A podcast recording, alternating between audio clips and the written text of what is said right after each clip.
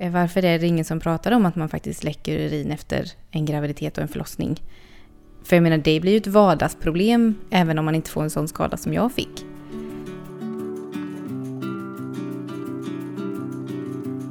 Du lyssnar på podden Nära dig från Region Jönköpings län. Patienter och andra får här berätta och fördjupa sin historia. Vi som gör podden jobbar på kommunikationsavdelningen på Region Jönköpings län. I det här avsnittet ska du få träffa Sara Holmström som drabbades av en förlossningsskada när hon födde sitt yngsta barn. Jag heter Sara och eh, jag jobbar som eh, vårdadministratör på Höglandssjukhuset i Eksjö. Ehm, jag har två barn och min sambo Marcus. Ehm, vi bor utanför Aneby i ett stort rött hus.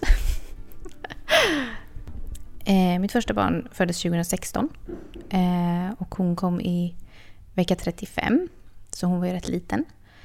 Eh, och den förlossningen var inget konstigt med egentligen. Den var en helt vanlig förlossning. Tog rätt lång tid dock. eh, så det, det var lite skillnad från nu när, när mitt andra barn föddes. Det gick ju rätt mycket snabbare och har varit mycket större. Så ehm, eh, ja, det var ju två som sagt helt olika förlossningar. Eh, men jag fick ju en förlossningsskada nu med min andra, mitt andra barn. Och den andra förlossningen då, mm. den killen som du fick då, han är hur gammal? Ett år? Ja, ett år och tre månader. Så eh, ja, det är ju typ det det har tagit ungefär för att liksom återhämta sig igen om man säger. Men då när du var gravid så eh, hade du några tankar på det här med förlossningsskador då? Under den första graviditeten tänker man ju mycket på sånt. Eh, men under andra, jag hade liksom inte en tanke på det och reflekterade inte ens över det. Eh, det man tänkte mer på vid andra graviditeten var ju alltså knipövningarna. För det hade man ju fått lära sig efter första förlossningen. Att det blir ju inte alls som det var förr. Så det försökte jag ju vara noga med och liksom sådär. Men eh, det hjälpte ju inte riktigt nu då efter andra förlossningen ändå. Men nu har jag ju fått träna ännu mer på det eller sådär. Eh, men eh, som sagt, efter andra graviditeten var ju ingenting man tänkte på utan det bara flöt ju på. Mm. Men första kom i vecka 35 sa du. Hur blev det med den andra då? Han var ju, av vecka 39 kom ju han, så han var ju fullgången. Ja. Vill du berätta hur den förlossningen gick till lite grann? Ja, eh, första skillnaden var väl att eh, ja, Meja då som min dotter heter, hon, eh, hon kom ju liksom som en överraskning. Eh, så henne var man ju liksom inte ens beredd på. Noel eh, när han kom, då gick ju vattnet och allt det där som man tänkte att så ska en förlossning vara. Eh, det gick på natten, gjorde den. Eh, och en timme så ringde jag in till förlossningen och pratade med dem och de tyckte väl att nej men gå och lägg dig, det kommer nog gå över ungefär. Men eh, det tog nog inte mer än 20 minuter så satte igång verkarna igång ordentligt. Så jag var inskriven på förlossningen jag tror hon var typ så 20 över 1. Och han kom ju 25 sen. Eh, och det, alltså för mig då så var ju det en väldigt snabb förlossning om man jämför med första. Eh, och det var sån skillnad verkligen. För första då som tar sån tid, man hinner ju anpassa sig efter smärtan hela tiden. Men han, det, nej det gick inte, det gjorde så ont. Sen var det väl liksom inte så här i efterhand, det är väl inte värre kanske. Men eh, det, det var stor skillnad så. Eh, men den flöt på bra och det var inget konstigt. Eh, han kom ju ut som han skulle. Men det var ju sen när de undersökte mig då så de sa att det här måste nog sys på operation, sa de. Sen kom ju en läkare. Det var nog rätt mycket då för mig för jag fick vänta ett bra tag innan han kom. Och undersökte mig och som sagt ville ju att jag skulle opereras. Eller sys på operation i alla fall. Um, och sen fick jag vänta ytterligare för att sen var det jourbyte och lite så att uh, sen opererades jag på förmiddagen. i en timme ungefär tror jag det var. Så. Och då var du sövd? Nej, ryggbedövning. Jag fick välja själv om jag, fick, om jag skulle vara sövd eller inte. Men efter lite diskussion, jag var ju eh, inte jätteglad åt detta såklart. Men eh, jag pratade lite med narkosläkaren och han sa att jag tror att du vill tillbaka till din bebis. Så att det kan ju vara skönt om du inte behöver ligga på uppvak och hela det här köret. Kände du när du fick de här skadorna? Nej, det gjorde jag inte. Det var... Alltså det man kommer ihåg från första eh, är väl alltså det man kommer ihåg från andra också om man säger. Eh, men det kändes ju inte att man gick sönder. Det gjorde det inte. Men ehm, eh, berodde det på att bebisen kom så snabbt eller vet du vad det berodde på? Nej, jag frågade det efteråt. Ehm, eh, även på ett av återbesöken om de liksom kunde veta vad det beror på eller se att det liksom är något. För han är ju inte... Noel var ju inte onormalt stor eller så. Sen var han ju större än, än Meja, men han var inget så. Eh, han var normal bebis. Det de kunde kanske se var att sista krystverken kom ju rätt snabbt in på. Um, men annars kunde de ju inte säga alls vad det beror på. Och var satt de här skadorna då? Alltså man spricker ju hela vägen ner till ändtarmen. Eh, och vad jag förstår ändtarmsslemhinnan går ju också sönder då. Så eh, jag fick ju berättat efter operationen att de letar ju upp alla små muskeltrådar i ringmuskeln, för det är ju en yttre och en inre, eh, och syr ihop dem igen. Eh, och sen syr de ju vägen upp då. Så det är ju hela, som sagt hela vägen. Den här skadan har ett speciellt namn. Kan du det namnet eller? Eh, ja, det var ju en svink sfinkterruptur grad 4. Mm. Det finns olika grader på dem? Ja, det finns nog 1 till 4 tror jag. Mm. Så 4 är den sämsta, eller värsta, eller vad man ska säga. Ja. Är det. Mm. Så um, jag tror jag läste lite på det efter, för mig att ettan är väl alltså en sån här vanlig, vanlig liten spricka man kan sy eller sådär. Mm. Och hur var det sen då direkt efteråt? När du hade de här stygnen och... Ja, det är ju inte... Det är inte smidigt, det ska jag inte säga, men det funkade nog ändå rätt okej. Okay. Man... Jag åt åt ju Alvedon och Ipren hela tiden eh, och fick ju eh, mjukgörande medel så att avföringen skulle vara mjuk. Eh, för man får ju inte krysta i början. Eh, när man går på toaletten. Så, eh, och sen ska man sitta lite på en liten handduk som är U-format så, så det inte blir för mycket tryck. Man ska ju helst inte sitta alltså för mycket alls egentligen, utan man ska ju röra på sig eller ligga ner och amma och sådana grejer. Så det, det, är klart att det var ju lite mäckigt. Eh, och speciellt då när man har en, ett barn sen innan, att man... Helst skulle jag ju inte lyfta och så heller för tungt. Sen Marcus var ju hemma de första tio dagarna eller sådär. Så att det var ju underlättande så sett. Men den här vanan av att hela tiden vara igång blir ju lite svår att göra sig av med också. Sen på ett sätt kan jag ju vara glad att jag hade två barn. För hade det hänt liksom första förlossningen hade man väl kanske blivit rätt så ärrad, eller vad man ska säga. Nu var ju livet tvunget att flytta på eller sådär. Så. Man känner sig ganska söndersliten ändå efter en förlossning. Ja, det är ju lite som att bli överkörd av en bil, känns det som kanske. Nej, men just det, man, man är ju trött. Eh, och just det här att ha ont någonstans hela tiden. Det är ju liksom inte... Det, det funkar ju inte på ett sätt. Men de sa ju att du får äta Alvedon och Ipren tills du inte har några smärtor längre. Eh, och jag tror jag åt det nästan två månader.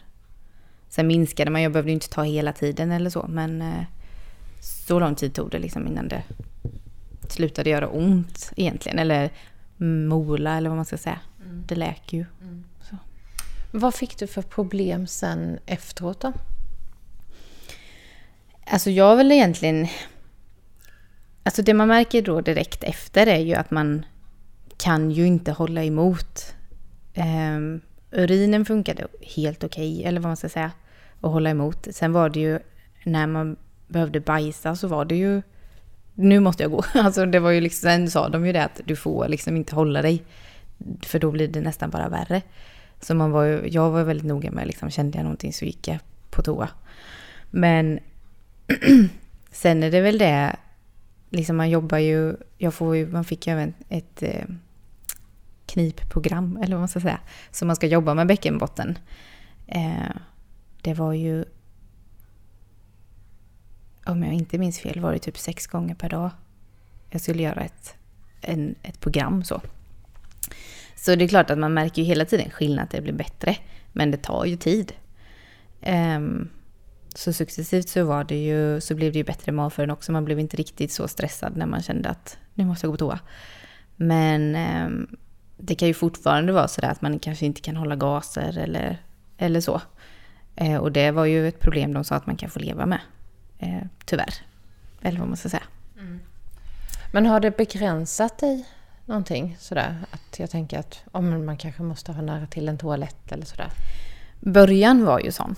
Alltså förra sommaren, så varm som den var, kände man ju lite så här att om man skulle åka till stranden så ville man ju i alla fall veta att det fanns ett utedass.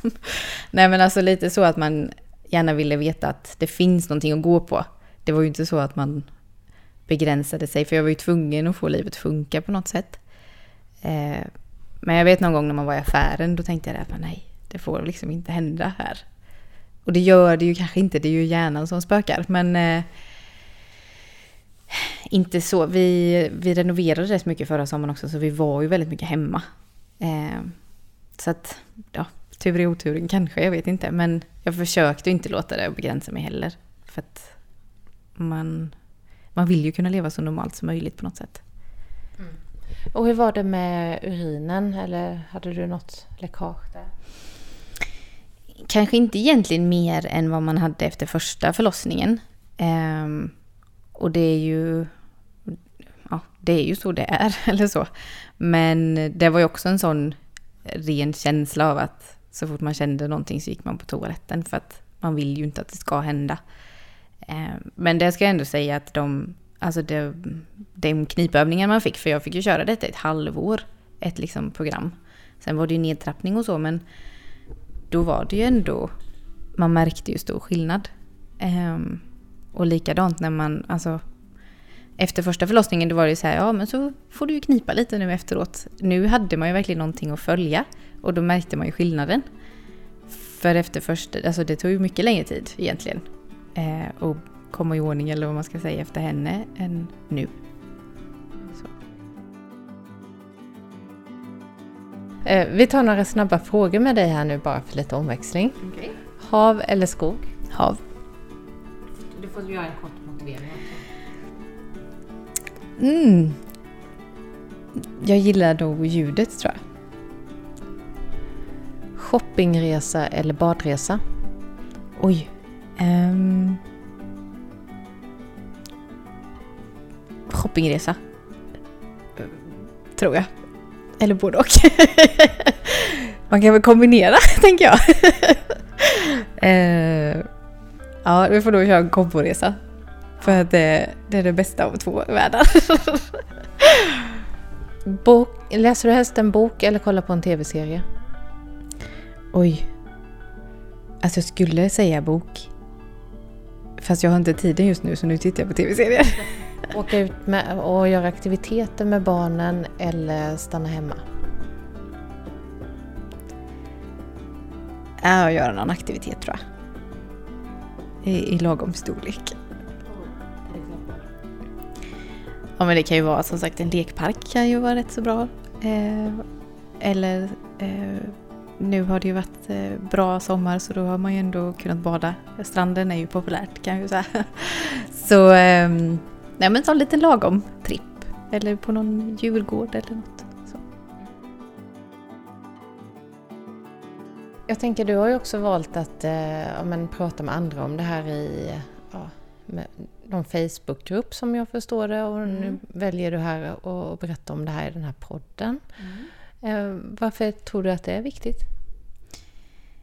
Alltså det är ju ett ämne som jag inte har hört så mycket om innan. Eh, och just det här att man, man tänker väl det kanske inför en förlossning. Som sagt, min första graviditet tänkte jag ju på det, inte andra. Och då blir man ju kanske mer... Nu blir man ju ännu mer såhär, men varför är det ingen som pratar om det? Eh, varför är det ingen som pratar om att man faktiskt läcker urin efter en graviditet och en förlossning? För jag menar, det blir ju ett vardagsproblem även om man inte får en sån skada som jag fick. Så mycket kanske är för att liksom upplysa folk om att det här händer ganska ofta ändå. Jag menar, det föds ju rätt många barn. Så att... Mm. Mm. Vad tycker du, hur tycker du att eh, Region Jönköpings län har hanterat det här då? För din del? Jag har fått jättebra hjälp måste jag säga. Men jag hade ju ett ehm, eh, läkarbesök. Om det var tre, fyra veckor efter förlossningen. Där de undersökte mig. Och sen hade jag ju vanliga barnmorskebesöket som man har efter man har eh, fött barn. Och sen hade jag även ett sjukgymnastbesök.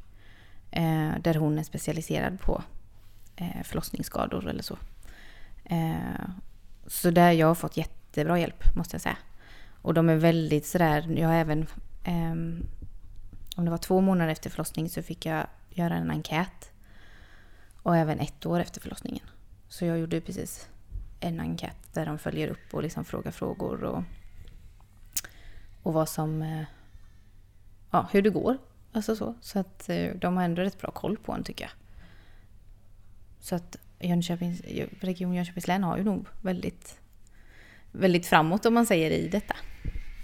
Nu skriker det där på övervåningen har vi här. Vi kan ju berätta att du har en kompis här som är här och är lite barnvakt under tiden vi pratar. Behöver du gå upp till det någon? Det, det är nog hennes barn. ja. Um, när du pratar med andra då, mm. uh, prat, har, har, du mest pratat uh, via olika grupper på nätet eller hur har det gått till? Nej men den gruppen eh, på Facebook där kom jag ju över eh, jag tror det var via en artikel om en, om en kvinna som hade fått samma skada. Eh, men det här var ju, jag för mig att hennes dotter var typ åtta år. Eh, och hon hade fortfarande jättestora problem. Hon har opererats typ 20 gånger eller något. Ehm, så, och hon, hon var en av grundarna till den här eh, Våga Vägra förlossningsskador på Facebook. Um, och de är ju kanske mer sådana som har råkat sämre ut än mig. Um, men de upplyser mycket om alltså förlossningsvården överlag. Och lägger upp artiklar och sådär om hur vissa saker går till och så. Uh, och de jobbar väl mycket för att uh, ja, men till exempel försäkringsbolag ska ta med det i en vanlig personförsäkring och alltså sådana grejer. Mm.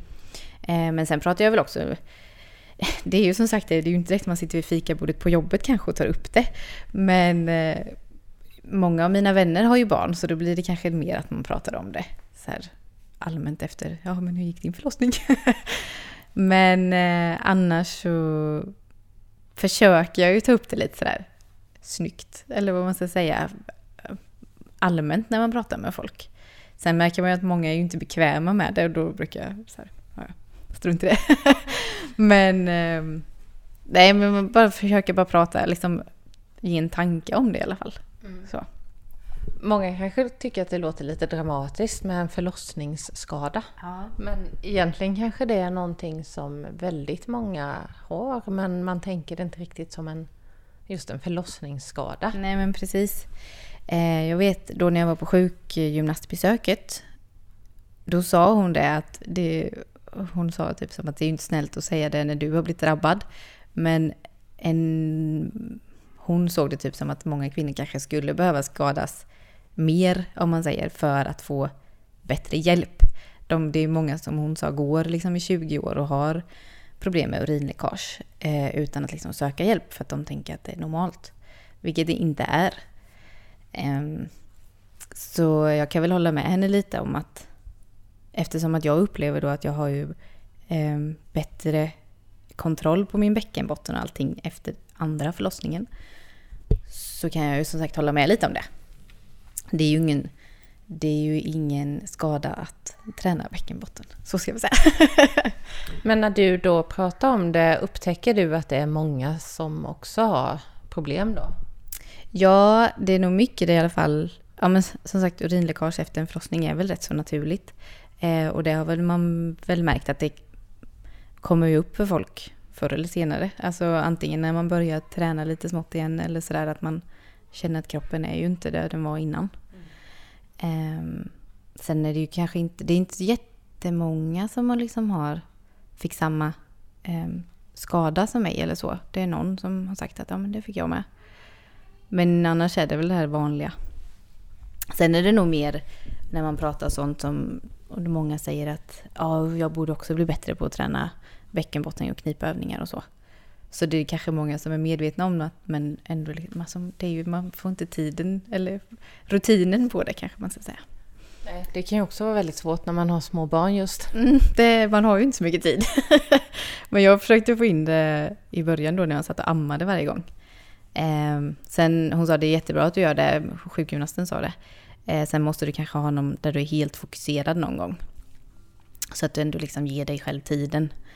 Eh, och det är ju sant, för det blir ju lite halvdant. Eh, och så när man sitter och ammar kanske, men ändå få, som sagt, få in en rutin på det. Hur påverkar den här skadan dig idag då, om man säger lite drygt ett år efteråt?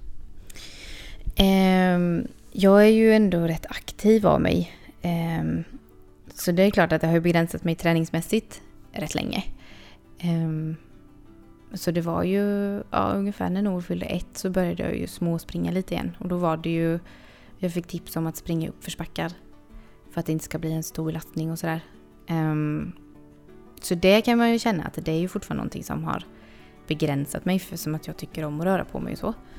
Promenader och så är ju oftast inga problem men eh, sen är det ju, eh, det märker jag ju fortfarande av, eh, alltså det är några dagar under cykeln, alltså menscykeln, som, som det liksom inte går. Det spelar ingen roll hur sakta jag springer, hur brant uppförsbacke det är, det liksom, det läcker. Ehm, och det säger de väl är rätt så naturligt för då är, det är ju någonstans där, där liksom det är lite mer svullet och så och då är det väl kanske svårt att hålla tätt. Ehm, så det är ju någonting kanske man får leva med, att varje dag är inte den bästa dagen. Men eh, nu tycker jag ändå att man har kommit så långt så jag inte, jag tänker inte så mycket på det längre. Det är ju de gångerna man ska kanske då vara lite mer fysiskt aktiv. Eh, höga hopp och sånt är ju liksom inte min grej. Men, men det är också så grej som de säger att det, det kan ju ta längre tid och det beror ju på, det är ju upp till mig hur mycket jag tränar ungefär. Tack för att du har lyssnat på podden Nära dig från Region Jönköpings län. Jag som intervjuade heter Alexandra Svedberg och det är Anna Lindman som har producerat. Har du synpunkter eller tips, hör av dig till oss på kommunikation.rjl.se.